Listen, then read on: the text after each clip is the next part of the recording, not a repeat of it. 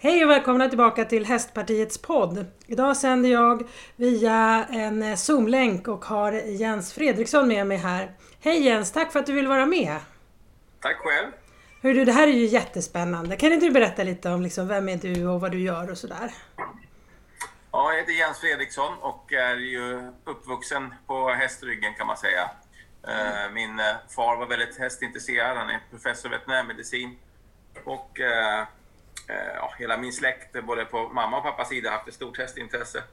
Vi växte upp i, i Uppsala, eh, jag och min bror och min syster och en familj. Sen när jag var 13 år då så blev pappa chef för Flyinge. Eh, och innan det så hade han jobbat på Lantbruksuniversitetet där, framförallt med forskning med hästens rörelsemekanik, anatomi, histologi och sådär. Sen var han chef för Flyinge, så vi växte upp på Flyinge, jag och Peder och min syster Anna. Och vi hade ett hästintresse innan det, men det vart ju ännu starkare och vi fick väldigt ja, bra förutsättningar tycker jag att eh, utvecklas i, i ridning och det vart ju mer eller mindre våra yrken.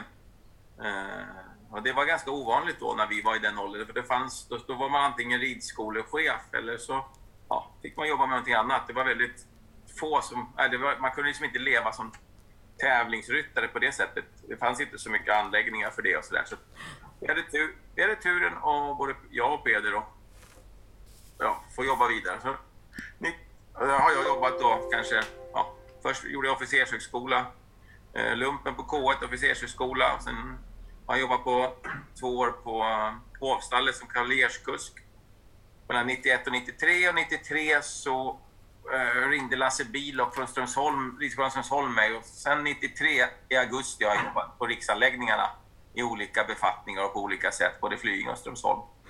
Och idag så jobbar jag på, som stallmästare på båda riksanläggningarna och ansvarar för kvalitets och utvecklingsfrågor, framför allt vad gäller hästmaterial, eh, inköp, hästutbildning, ridlärare, fortbildning av ridlärare och eh, kvalitetssäkring av verksamheten och jobbar också som examinator på en del utbildningar. Av utbildningar. Det gör jag halvtid och halvtid gör jag min egen satsning. Eh, min sportsliga satsning på vår gård här. Jag är gift med en veterinär som heter Isabelle. Eh, vi har två barn och eh, vi har ja, en gård och, jobbar våra egna hästar på. Det är ungefär så. Mm. Hur många egna hästar har ni? Ja, det, det beror på hur man räknar. Jag har ju kanske inte så många som jag äger själv, men däremot så har jag jättebra hästägare som, som eh, ser till att äga hästar som vi utbildar. Så här på gården så har vi ett, ja, ska säga åtta, åtta hästar. Så har jag ett bolag ihop med en kompis där vi har unghästar och där har vi ytterligare ett 20-tal hästar. Så det beror på hur man räknar. Okej. Okay. Men du, när ni flyttade från Uppsala ner till Flyinge, var det inte svårt att flytta ner? Jag tänker på språket, i skånska och lite sådär. Nej, det var ju, det var ju himlen. Alltså. Det var ju, vi var ju jätte... Det, både Peder och jag vi bodde på en gård där med föräldrarna i Uppsala. Och eh, Flyinge var ju någonting väldigt spännande. Sen var det kanske inte så lätt eh, att... Så Flyinge hade precis varit statligt och det var under en stor, stor förändringsarbete Eh, där eh, en stiftelse tog över eh, och, och aveln var under utveckling och förändring och, och eh, ja, det, var, det var lite annorlunda men det, vi, vi, efter ett par år där så byggdes nya ridhuset och vi fick möjligheter att vara med i en väldigt bra förening som heter Flingortens ryttarförening. Och där träffade vi ju Jan Jönsson och Rolf-Göran Bengtsson och, och eh, ett, ett, helt annat, ett stort gäng människor som vi ja, i, i föreningslivet kan man säga, där fick vara med och, och, och rida och träna och rida allsvenskan och, och hoppning och fälttävlan och vi hade chansen att rida dressyr och sådär. Så det, det, efter ett par år sedan kände vi oss väldigt hemma på Flyinge. Mm. Härligt. Men du, du sa att det var inte så vanligt när du växte upp där att man skulle kunna jobba inom hästnäringen så som ni gör idag. Eh, varför hade du några andra alternativ egentligen? Varför var det något annat som du längtade efter eller kanske trodde att du skulle vilja jobba med? Ja, men jag, jag, jag gjorde officershögskola och tänkte att jag kanske ska bli officer. Eh, men det kände jag, det var inte min grej alls. Jag, jag, jag kände mig... Jag, jag trodde det var en bra utbildning var det så här, men jag, jag kände att nej, det här, inom uh, armén ska jag inte jobba. Det kände jag tydligt. Och sen så var jag väldigt sugen. Jag hade egentligen bara det här med ridning på hjärnan hela tiden. Mm. Och mamma, mamma sa så här, men ska du inte utbilda dig till veterinär då? då? Så, eller få någon utbildning? Då så sa jag det till henne att eh, nej, men jag vill jobba med friska hästar och inte sjuka hästar. eh, och eh, det hade hon egentligen inget svar på. Sen, sen blev det ju att jag hamnade och, och blev tränare och jobbat på Flyinge och Strömsholm med ungdomar och jag tyckte det var kul och med hästar och hästutbildning. För du har Så jag- skrivit jag- eh, två böcker, eller hur? Både en om eh, hur man utbildar unghästar men också Handbok för unga ryttare. ja. Är det liksom din grej det här med både unga eh, hästar att utbilda dem men också vara en stödjande hand och utbilda ryttarna? Det, det, går, det går hand i hand. Liksom. Att, hästar kommer inte ner från himlen med sadel och träns på färdigutbildade, utan de föds eh, som föl och eh, det är någon som måste göra jobbet eh, för att de ska kunna bli användbara utifrån vad de har för, för förutsättningar. Och jag tror det är väldigt viktigt att man eh, som ryttare förstår det, att eh, man, det är ingen moped. Man köper inte en femårig häst och så ska du åka till Falsterbo och rida final. Liksom, utan man, man, man köper en häst och så jobbar man med hästens förutsättningar.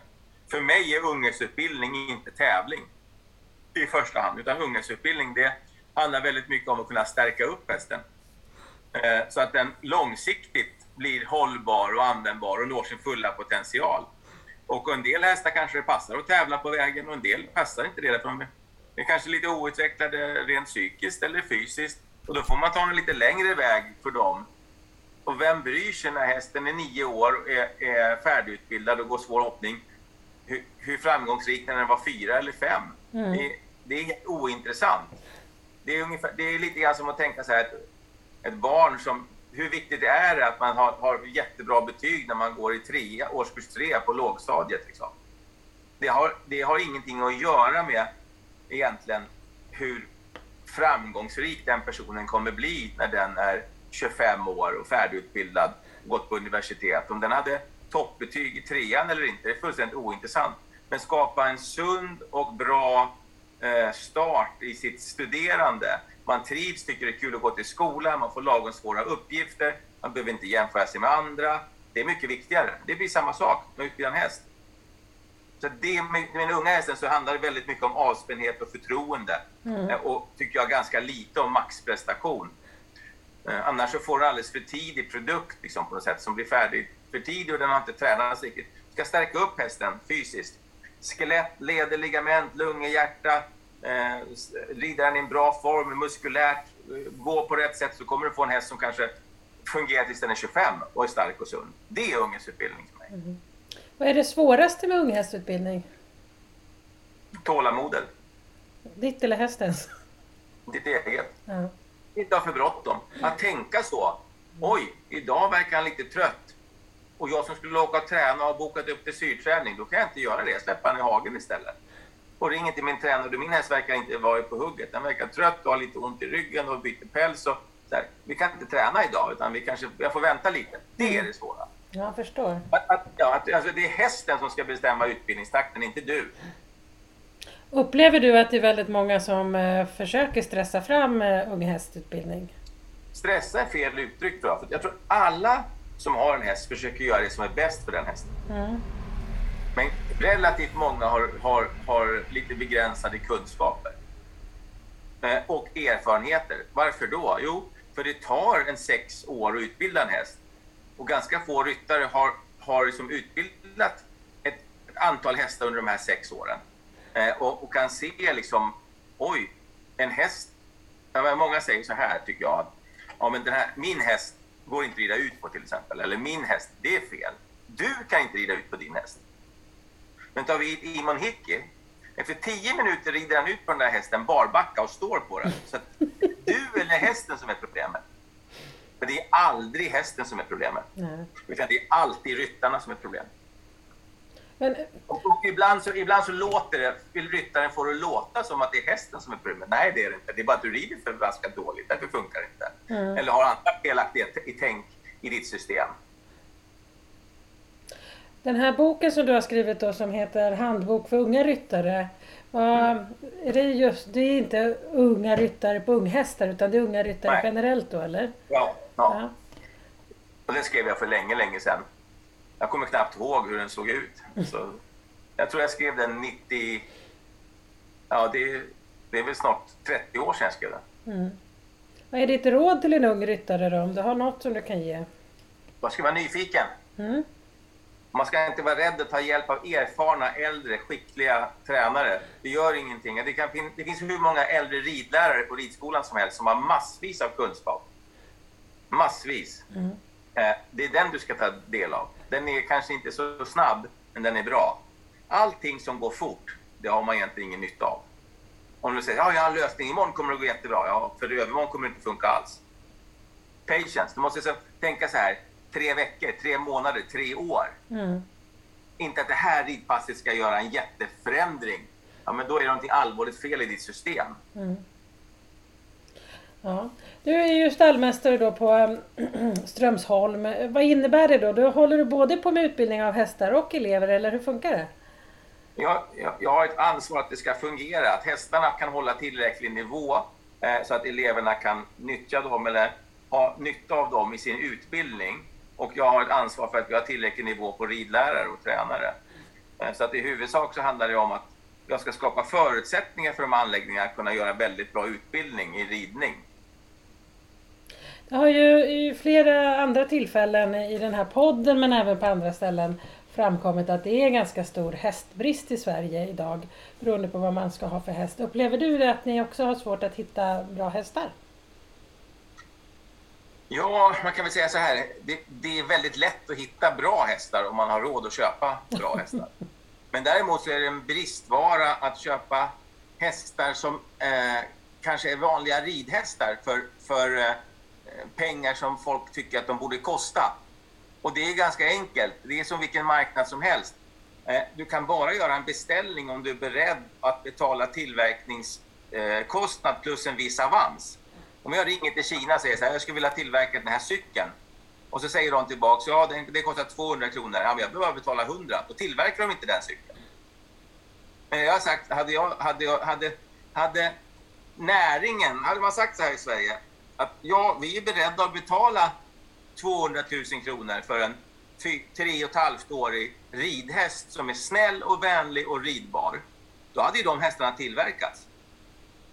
Nu är ju enda chansen för en uppfödare att få tillbaka sina pengar är att göra en sporthäst. Mm. I dressyr eller sporthästhoppning, då finns det en chans om den hästen visar talang att en ryttare köper den för 200 eller 250 000. Då får den uppfödaren tillverkningskostnad plus en viss avans. Och vissa av de hästarna då får inte, de är inte så talangfulla sportsligt. Och då säljs de ju lite inom ramen av eh, breddverksamhet. Och många av dem passar inte riktigt till det, för de är inte tillverkade för det. Utan de är ju mer tillverkade för, för sportändamål. Mm. Så det är svårt att hitta eh, ridhästar för ridskola och den typen av verksamhet som vi gör på Flyinge och Strömsholm. Och det är svårt för en hobbyryttaren eller skogsryttaren eller vad man ska kalla den ryttaren för. Men som tävlingsryttare så är det ju mycket större förutsättningar att hitta en bra häst idag än vad det var för 30 år sedan. Okay. Upplever du att den svenska hästaveln har förändrats under den, de år som du har varit aktiv? Absolut. Mm. För när jag började då hade vi ett arv. Eh, när vi kom till Flyinge 1983 eller 82 där, då stod det 70 stycken hingstar i spilta på Flyinge. De hingstarna skickades ut i landet på sommaren för betäckta. Det fanns ingen semin. Mm. Och de hade inga sportegenskaper. De var selekterade efter temperamentet och huvud, hals och bål. Eh, typ, extremiteter, det vill säga benställningar, skritt och trav. Eh, de hade inte ens gjort ett bruksprov. Eh, och de var bara selekterade som ridhästar. Vill säga 10% av dem var lämpliga som tävlingshästar. Resten var ganska trevliga amatörhästar, om man ska kalla det för det. Eller ridskolehästar, eller vad man ska döpa till. Sen efterhand så, så utvecklas ju sporten eh, och eh, i takt med det så eh, blir hästarna dyrare helt enkelt. Och på den tiden, då för 30-40 år sedan, då var det ju bönder som födde upp de här. Lantbrukare födde upp dem ihop med, de stod med kor och, och, och sådär. De gick på bete och de käkade lite av det fodret man tog in till korna och sådär. Nu har ju lantbrukarna effektiviserat sin verksamhet så mycket så att de är ytterst få personer på extremt mycket djur och mycket arealer och de har ju absolut inte tid att hålla på och springa och ta hand om några hästar. Så den normala uppfödaren, det är du till exempel, eller liknande. Mm. Kvinna, stort hästintresse, har inte lust att, sälja sitt sto som man har tävlat på eller ridit på, avlar på det, hyr in den någonstans. Så att det, det, den stora...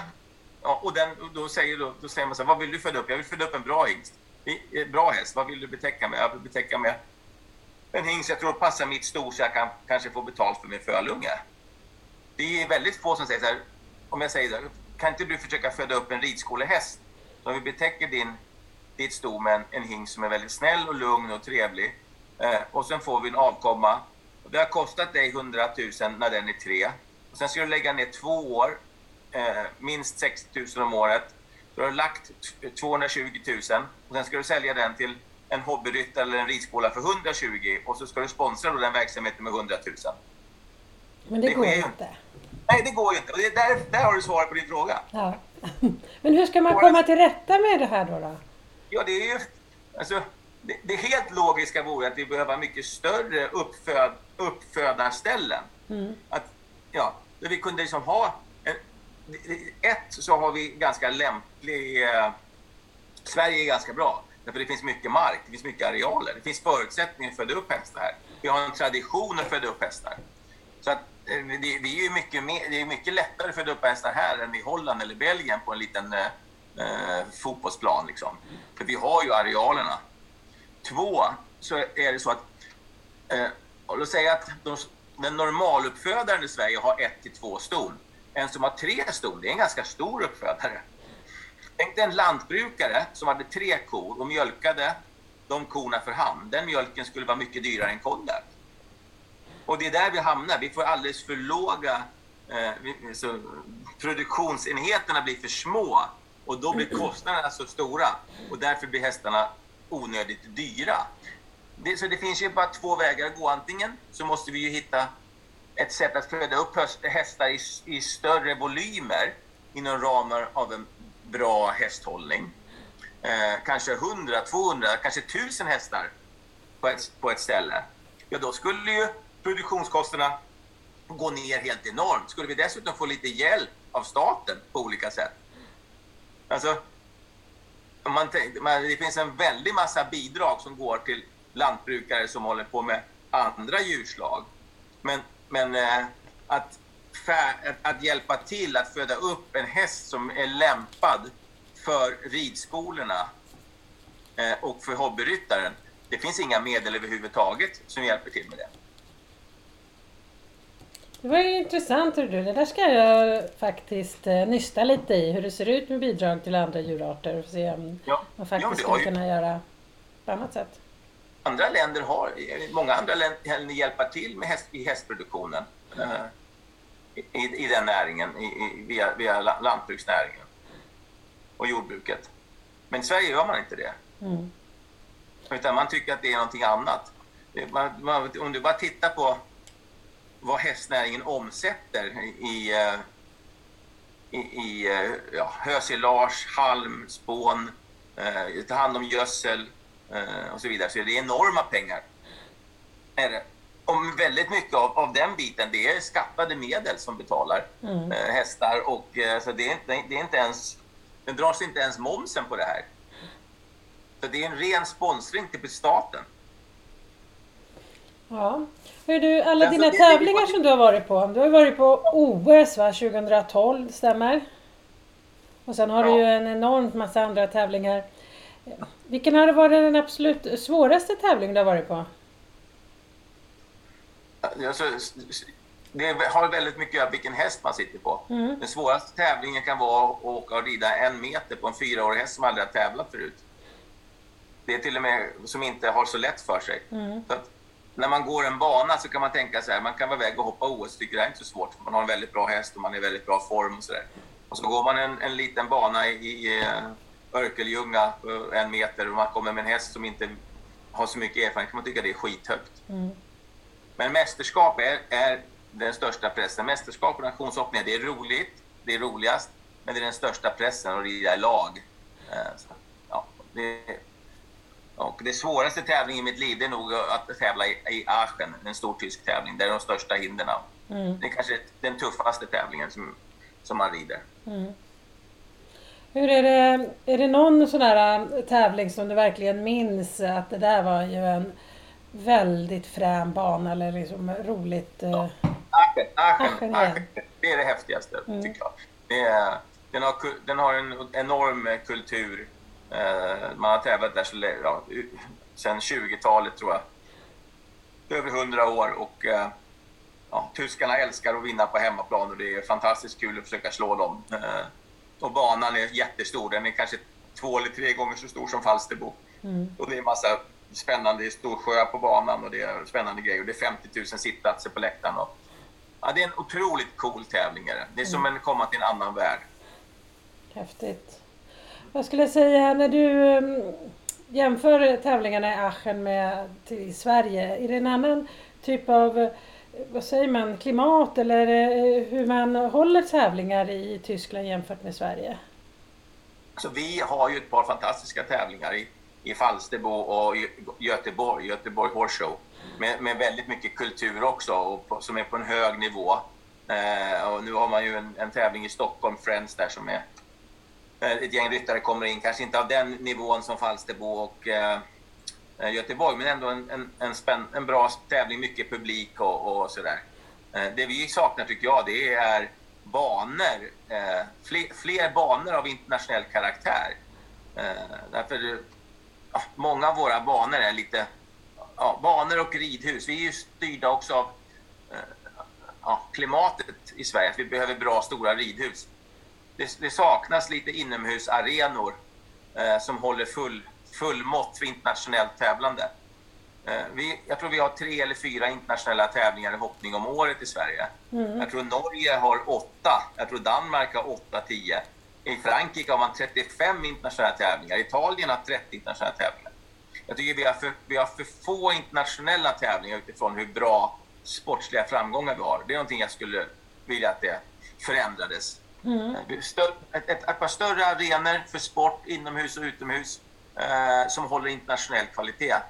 Jag brukar säga det att om man nu ska göra ett riktigt sportcentrum i simning till exempel, då funkar det inte bara att ha ett par barnbassänger där. Utan då måste man ha riktiga bassänger som mm. håller rätt och djup och allt nu vad det ska vara. Det är samma mm. sak för oss. Må, må, no, våra, några av våra... Alltså det är en brist. Det finns ett, ett, ett antal fina tävlingar, tävlingsplatser. Men vi skulle bara ha fler med rätt storlek och, och rätt atmosfär och, och eh, gärna att det finns en eh, tävlingsbana, en framhoppningsbana och en framridningsbana. Det behövs tre banor tycker jag för att man ska hålla igång det på ett bra sätt. Om, om det ska funka på lång sikt. Hur kommer det sig att det inte finns fler idag då? Nej, det har gått fort. Sporten har utvecklats snabbt. För 20 mm. år sedan tyckte jag de här banorna, då såg inte sporten ut som den gör. Sporten förändras mm. uh, med en väldig fart vad gäller uh, både hur banorna ser ut, hur vad gäller publik, vad gäller banbyggnation, hindermaterial, eh, stämning och så vidare. Eh, prispengar är ju en, en bit. Eh, en stor bit också som gör att, att jag rider fortfarande, det är för att det är så bra prispengar idag. Mm. Jag så för 30 år sedan, de som var i min ålder för 30 år sedan, de hade slutat rida, för det var inga pengar i ridningen. Pengarna fanns i att undervisa och sälja hästar. Mm. Men idag så är det, är det betydligt mer prispengar. Det gör att man håller gärna igång sin ridning. För det är kul att rida. Jag tycker det är jätteskoj. Och kan man då också se till att, att ridningen ekonomiskt ska gå runt så då är det ju skoj. Hur ser det ut? Jag tänker, du har ju tävlat då väldigt länge. Man tävlar ju på samma villkor med alltså tjejer och killar. Eh, det är ju en ganska stor skillnad gentemot andra sporter. Känns det liksom konstigt eller känns det bra eller hur, hur känns det? Aldrig, alltså det, känns, det känns ingenting för så har vi alltid gjort. Det är mm. helt naturligt. Däremot blir jag förvånad att andra idrotter inte gör det. Mm. För tjejer är skitduktiga. Eh, jag skulle aldrig fundera på, jag skulle aldrig tänka så här, Åh, nu är jag omhoppning med ett par tjejer, vad bra. För man vet att tjejer är precis lika bra, om inte bättre, än vad killar är. Det är den som lägger ner mest jobb och är mest engagerad och brinner mest liksom, och kämpar mest som vinner det är ingen könsrelaterad fråga. Mm. Du har ju också tävlat en hel del och tävlar med din brorsa Peder. Känns det konstigt att tävla med brorsan? Nej, vi har alltid gjort det. Och jag känner, det känns som man får två chanser att vinna tycker jag när man, när man rider O. Mm. Nu är han ju väldigt svår att slå nu för tiden därför att han är ruskigt, ruskigt, ruskigt bra och utvecklat sin sportsliga ridning på, till, till, en väldigt, väldigt hög nivå. Eh, så att jag, jag, är väldigt stolt storebror, men jag gör allt vad jag kan för att slå honom. Men det är sällan det går. Eh, men eh, om han vinner över mig så är jag glad ändå. Liksom. Så att det är en win-win. Mm. Du är gift med en veterinär berättade du. Fanns det liksom eh, aldrig Ja, det är klart att det var din fru som du älskar, inte hennes yrke naturligtvis. Men det kanske hade varit svårt att träffa någon som inte hade samma hästintresse, eller? Ja, men jag tror kärleken är... Vad heter det, jag tror att ska man leva bra så får kärleken vara så stark så att det är den som bestämmer. Då man kanske får göra någonting annat. eh, jag tror inte man får vara för egoistisk om man ska få en, en, alltså en relation är otroligt viktigt för att man ska, man ska må bra. Och mår man inget bra, då är det väldigt svårt att kunna ja, njuta av sin, sin idrott eller sport och sådär. Och det där tror jag är så här, jag tror du är inne på en bra fråga där. För att, eh, om man ska lyckas med någonting, då måste det finnas en, en acceptans från nära och kära. Eh, det går inte att smita iväg eh, i en idrottssatsning eller i ett yrke eller, och ha dåligt samvete när man är borta och inte mår bra. Så här, då, då, oavsett om du är politiker eller om du är affärsman eller om du är direktör eller läkare eller ryttare så måste, måste det finnas en acceptans och ett, en support från familjen och det måste finnas en dialog att se till att, att man löser uppkomna svårigheter. Nu är det jättebra för Isabelle är veterinär, hon är hästintresserad och hon rider också. Eh, så att vi har ju skitroligt eh, med hästarna och i ridningen. Men likaså så har vi alltid en diskussion kring det. Är det. Ska vi göra en satsning? För hon vet ju också vad det innefattar. Då behöver jag höra, ja det gör vi, jag supportar dig i det här. Eh, jag förstår att du behöver vara borta ja, två, tre helger i månaden från torsdag, eh, kanske onsdag till söndag. och däremellan ska du göra ditt jobb. Eh, och nu hänger hon med mig. Så att vi gör det väldigt mycket tillsammans. Hon hänger med mig på de större, viktigare tävlingarna. För då hittar jag, jag hittar ett lugn och jag hittar en, liksom, ett fokus. och sen är hon duktig med, med hästarna så det är väldigt skönt att ha sin egen veterinär med sig samtidigt också. Mm. Så att, jag tror inte det går att göra en satsning oavsett vad man gör med om inte den, den supporten finns från ens familj och nära och vänner. Och, och, eh, ska man känna sig som en gangster för att man åker iväg, då gör man inga resultat. Nej, Nej det har du nog väldigt rätt i. Du, du sa förut att det, var ju, man kan, eh, det beror så på vilken häst man har, hur banan känns och så vidare. Har du någon favorithäst genom tiderna? Jag har den hästen jag har för tillfället är alltid min favorithäst. alltså därför det blir så. Det, eh, man, man, hästarna blir så mycket mer än häst när man rider med dem så mycket. Man kommer så otroligt nära dem. Eh, så nu har jag två stycken fantastiska hästar i stallet och de två är mina absoluta favorithästar. Eh, och då är det svårt att, jämf det är svårt att jämföra dem med andra hästar. Men som Cosmopolit, då, Markans Cosmopolit, en en jättehäftig häst och det har jag haft framgångar på i år. Eh, och så har jag en häst som heter Carmel van de Watering, en hingst, en liten svart hingst som är som en gummiboll, som också har vunnit en del Grand Prix. Så att jag, är, ja, jag är jätteförtjust i med hästarna. Mm. Men det har aldrig varit någon eh, dragning eh, till dressyr för din del? Har det alltid varit hoppning? Ja, sportsmässigt så, så, så tävlar jag i hoppning, men jag rider jättemycket dressyr. Mm. Alltså, dressyren är nyckeln till hästarnas långsiktiga eh, ja, hållbarhet och kunna få hästarna att eh, fungera eh, och arbeta på rätt sätt och, och, och få, får dem att nå sin fulla potential så ligger ett, ett bra dressyrarbete i botten. Det, det är en jätteviktig faktor. Eh, I alla fall i det systemet jag har. Men sen så rider jag, som, hade jag när jag har tävlat lite dressyr där, så jag är inget bra på det. Jag, för jag brinner inte för det där så jag, jag har jättesvårt när någon ska bedöma mig. Mm.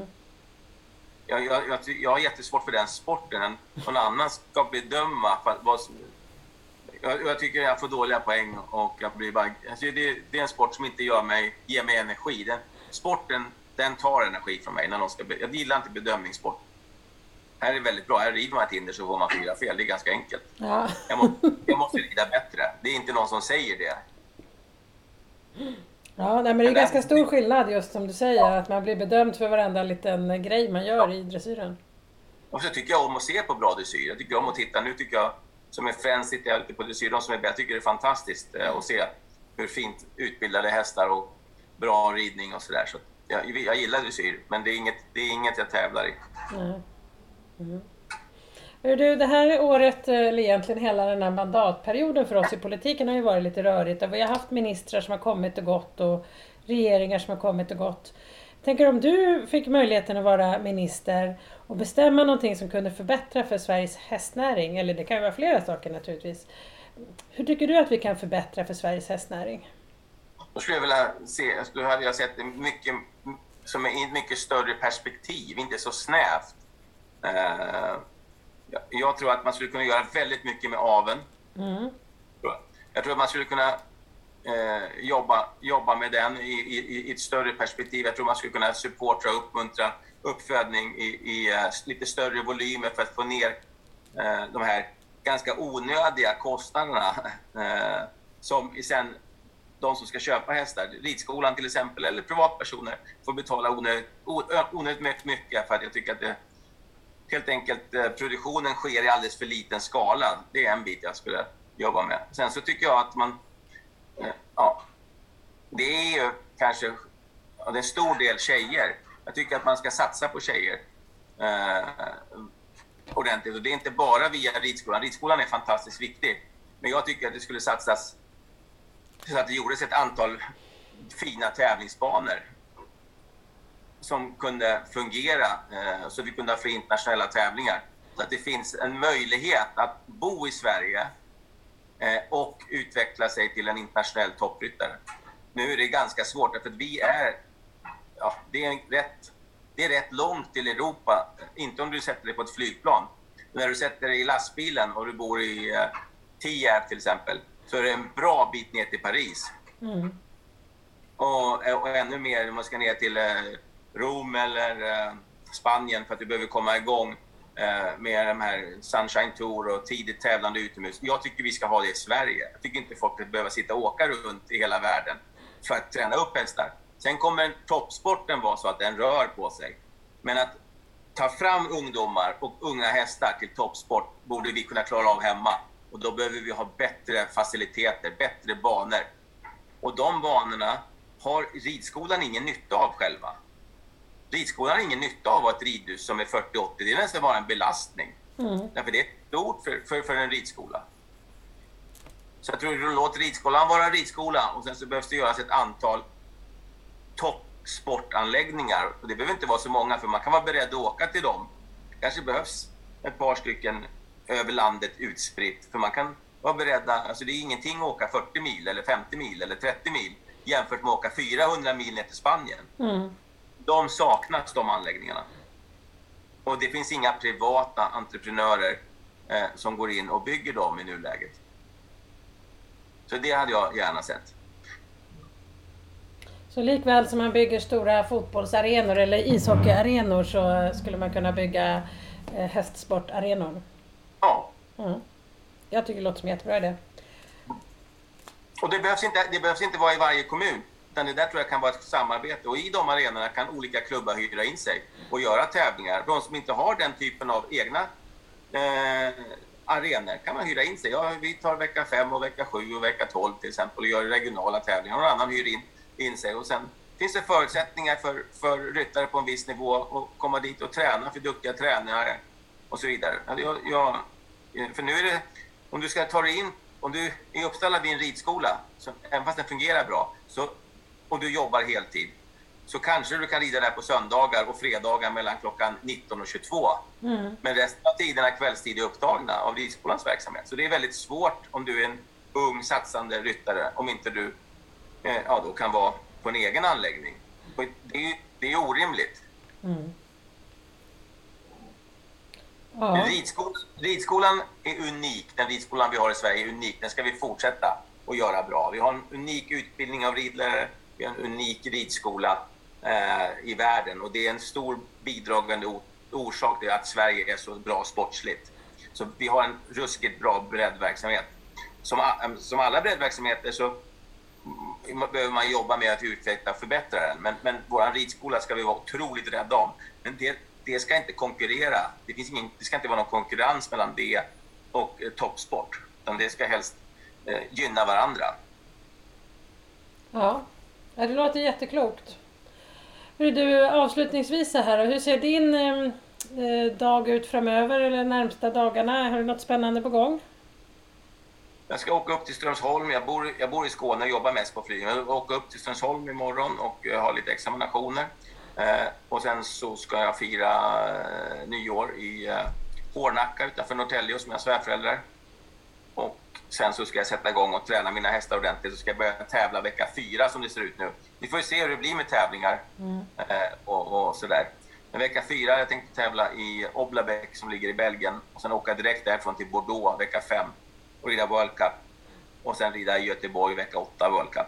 Men vi, man får hålla det väldigt öppet, men man måste ha en plan. Man måste träna efter den planen. Sen får man se vad som händer med covid och nedstängningar och allt sånt. Mm. Det låter väldigt tajt. Jag hann inte ens med alla destinationer du skulle till. Åker du liksom Nej. hem emellan eller åker man i, mellan de här uh, orterna då? Ja, man, så det, det beror på. Ibland så, så åker man hem. Men som från Belgien, när jag tar mig till Belgien så åker jag från Belgien direkt ner till Bordeaux. Och sen åker jag hem och sen är jag hemma ett par veckor. Och sen åker vi till Göteborg. Mm. Ja, vad spännande. Jag håller alla tummar och tår. Ja. Så det ska bli spännande att följa. Mm. Ja. Kul, kul, att jag fick vara med. Ja, stort tack. Och till er som lyssnar så kommer det naturligtvis ett nytt spännande avsnitt till eh, Hästpartiets podd nästa vecka. Tack och hej!